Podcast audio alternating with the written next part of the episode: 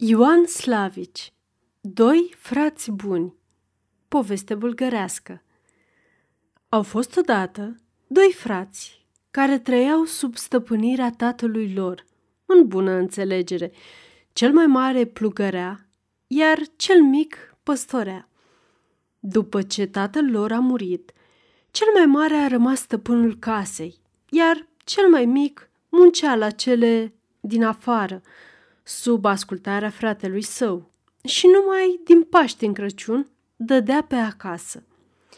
Cel mai mare nu muncea, ci își petrecea timpul ospătându-și prietenii și ținând cai frumoși, precum și câini și șoimi de vânătoare ca boierii. Cu toate acestea, ei s-au îmbogățit din ce în ce mai mult și cel mai mare s-a însurat, în vreme ce fratele său mai mic a rămas flăcău și numai la sărbătorile mari venea și el acasă. Viind odată de sărbători în sat, i-au ieșit în cale câțiva săteni pismătăreți care vroiră să-i învrăjbească. Ești ori nu și tu ficior al tatălui tău?" îl întrebară. S-ar putea oare să nu fiu?" răspunse el. Bine, îi ziseră. Dacă așa e, cum se face că tu ostenești toată ziulica la oi și în țarnă, fie ploițe, fie viscol, fie arșiță și zăduf? Muncești ca nimeni altul, în vreme ce fratele tău mai mare să răsfață ca un boier. El are de toate, haine, mâncare și băutură din belșug și se bucură de cinste și de vază. Nu ești parcă decât sluga lui. Ia spune-i, te rog, să facă ceea ce faci tu, ca să rămâi tu acasă și o să vezi dacă ți este ori nu în adevăr frate. Fratele mai mic nu le-a dat niciun răspuns, dar vorbele lor îi sfredeleau inima. S-a dus acasă și a petrecut noaptea sub același acoperiș cu fratele său. Cum ai dormit, frățioare, astă noapte?" îl întreba aceasta dimineața zilei următoare. N-am putut, frate drag, să închid ochii deloc, îi răspunse. De ce? Să vezi un lucru, îi răspunse iar. Sunt atâția ani de când a murit tata și eu trăiesc zi și noapte departe de casă. Acasă viu o dată pe an. N-am legătură cu niciun om, nici prieten, nici dușman nu-mi este nimeni. O să vie timpul să mă însor și eu, ca tine, și să-mi întemeiesc casă și masă. Cum să port grijă de ale mele dacă pe nimeni nu cunosc și la cele casnice nu mă pricep? Ia ca la ce m-am gândit, de l-am putut toată noaptea să dorm și am luat în cele din urmă hotărârea de a te ruga să mai schimbăm rânduiala gospodăriei, încât, timp de câțiva ani, să rămân eu acasă și să muncești tu, unde am muncit eu până acum. Fratele mai mare fierbea în el, dar nu-și dete cătranul pe față. Prea bine, frățioare, grăi el, rămâi acum tu acasă, căci eu am să muncesc în locul tău. Te rog numai să mă lași să mă duc azi la vânătoare, apoi să luăm masa împreună. De mâini înainte vom face apoi schimbul. El se duse apoi la grajd, își puse șaua pe cal și chemă pe soția sa. Ascultă, femeie, îi zise, stăpânindu-și mânia. Eu mă duc acum la vânătoare și l-am poftit pe fratele meu să luăm masa împreună după ce mă voi fi întors acasă. Să știi că n-am să viu.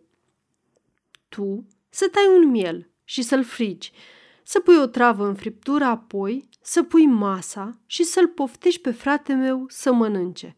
Bagă de seamă, dacă vin la cina acasă și nu te aud bocindu-l pe mort, nu mai scapi vie din mâinile mele. După ce le grăi acestea, el încălecă, de te pinte în calului și plecă cu câinii și cu șoimii lui la vânătoare.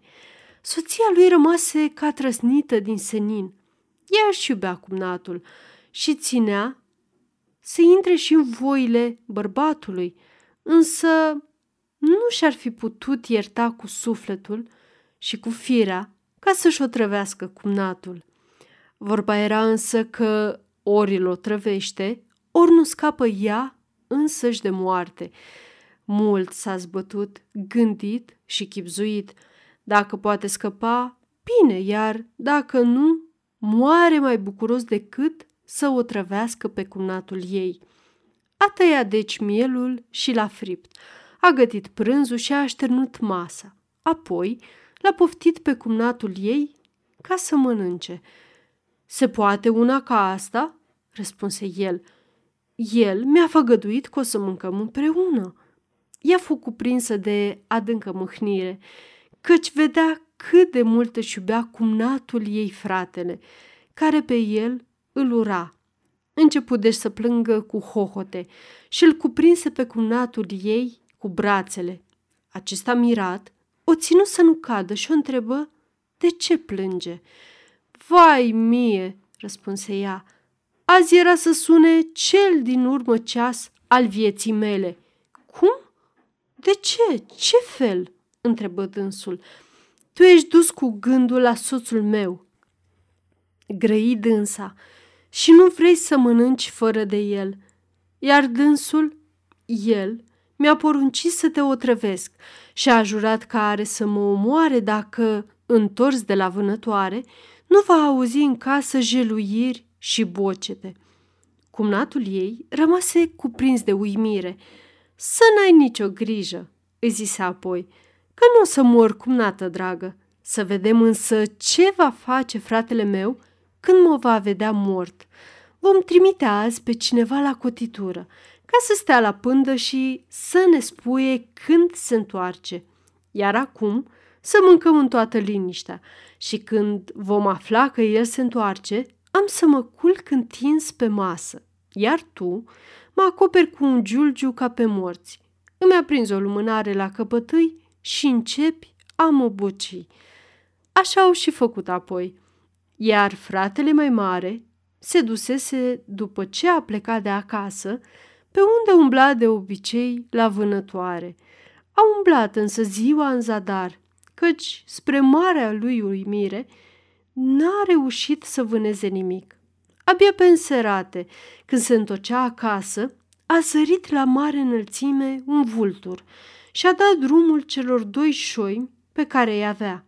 Aceștia s-au înălțat și l-au luat pe vultur la goană și în cele din urmă l-au doborât, încât vânătorul l-a putut prinde. Ei, vezi, îi zise acesta vulturului, ori și cât de sus, pe deasupra norilor, vei fi zburând tu, din mâinile mele nu poți să scapi. O, vai, răspunse vulturul, plângând cu lăcră fierbinți. Dacă ar mai fi fratele meu în viață, șoimii tăi, fie ei nu numai doi, ci chiar și douăzeci, n-ar fi putut să-mi facă nimic. Se care ar brațul aceluia care l-a nemerit și răpus. Cine l-a răpus? întrebă vânătorul. Ah, răspunse vulturul, geruia, ningea și viscolea când am fost și eu și el duși pe deasupra Mării Negre și am căutat adăpost pe o corabie. Fratele meu se așezase pe un pălmar și un corăbier, se caia mâna, l-a lovit de a căzut în mare, iar eu, sărmanul de mine, nemai văzându-l pe el, am rămas la vreme grea fără de ajutor. Cum mă vezi acum, când n-am putut să scap de cei doi șoi mai tăi? Auzindu-le acestea, vânătorul s-a muiat, s-a gândit la fratele său, i-a dat vulturului drumul și a început să-și gonească din toate puterile calul. Alergând peste puterile lui, calul a căzut în cele din urmă și și-a dat răsuflarea, iar vânătorul a alergat mai departe pe jos. Când el s-a apropiat de casă, fratele lui mai mic s-a întins ca mortul pe masă, iar cumnată sa l-a acoperit cu giulgiu, i-a aprins lumânare la căpătâi și a început să-l bocească. Auzind bocetele, vânătorul grăbi și mai tare, iar, după ce intră în casă, își scoase sabia din teacă și se repezi cu ea asupra soției sale, ca să o taie în bucăți. Femeie nemernică!" strigă dânsul. Mi-ai otrăvit fratele!" Văzând aceasta, celălalt sări în picioare. Să nu te pună păcatele să o atingi pe cumnata mea!" strigă el. Nu i-am otrăvit, ci tu voiai să mă otrăvești. Fratele mai mare rămase pe o clipă mut și încremenit. Apoi îl îmbrățișă pe celălalt. Ah, zise, iubitul meu frate, mai trăiești? În adevărat mai trăiești? El îl sărută. Apoi își mărturisi păcatul și povesti cele petrecute când cuprinderea vulturului. De aici înainte, cei doi frați au trăit în pace și în dragoste și nu s-au mai gâlcevit niciodată. Sfârșit!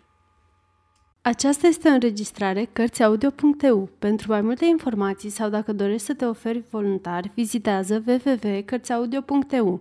Toate înregistrările Cărțiaudio.eu sunt din domeniu public.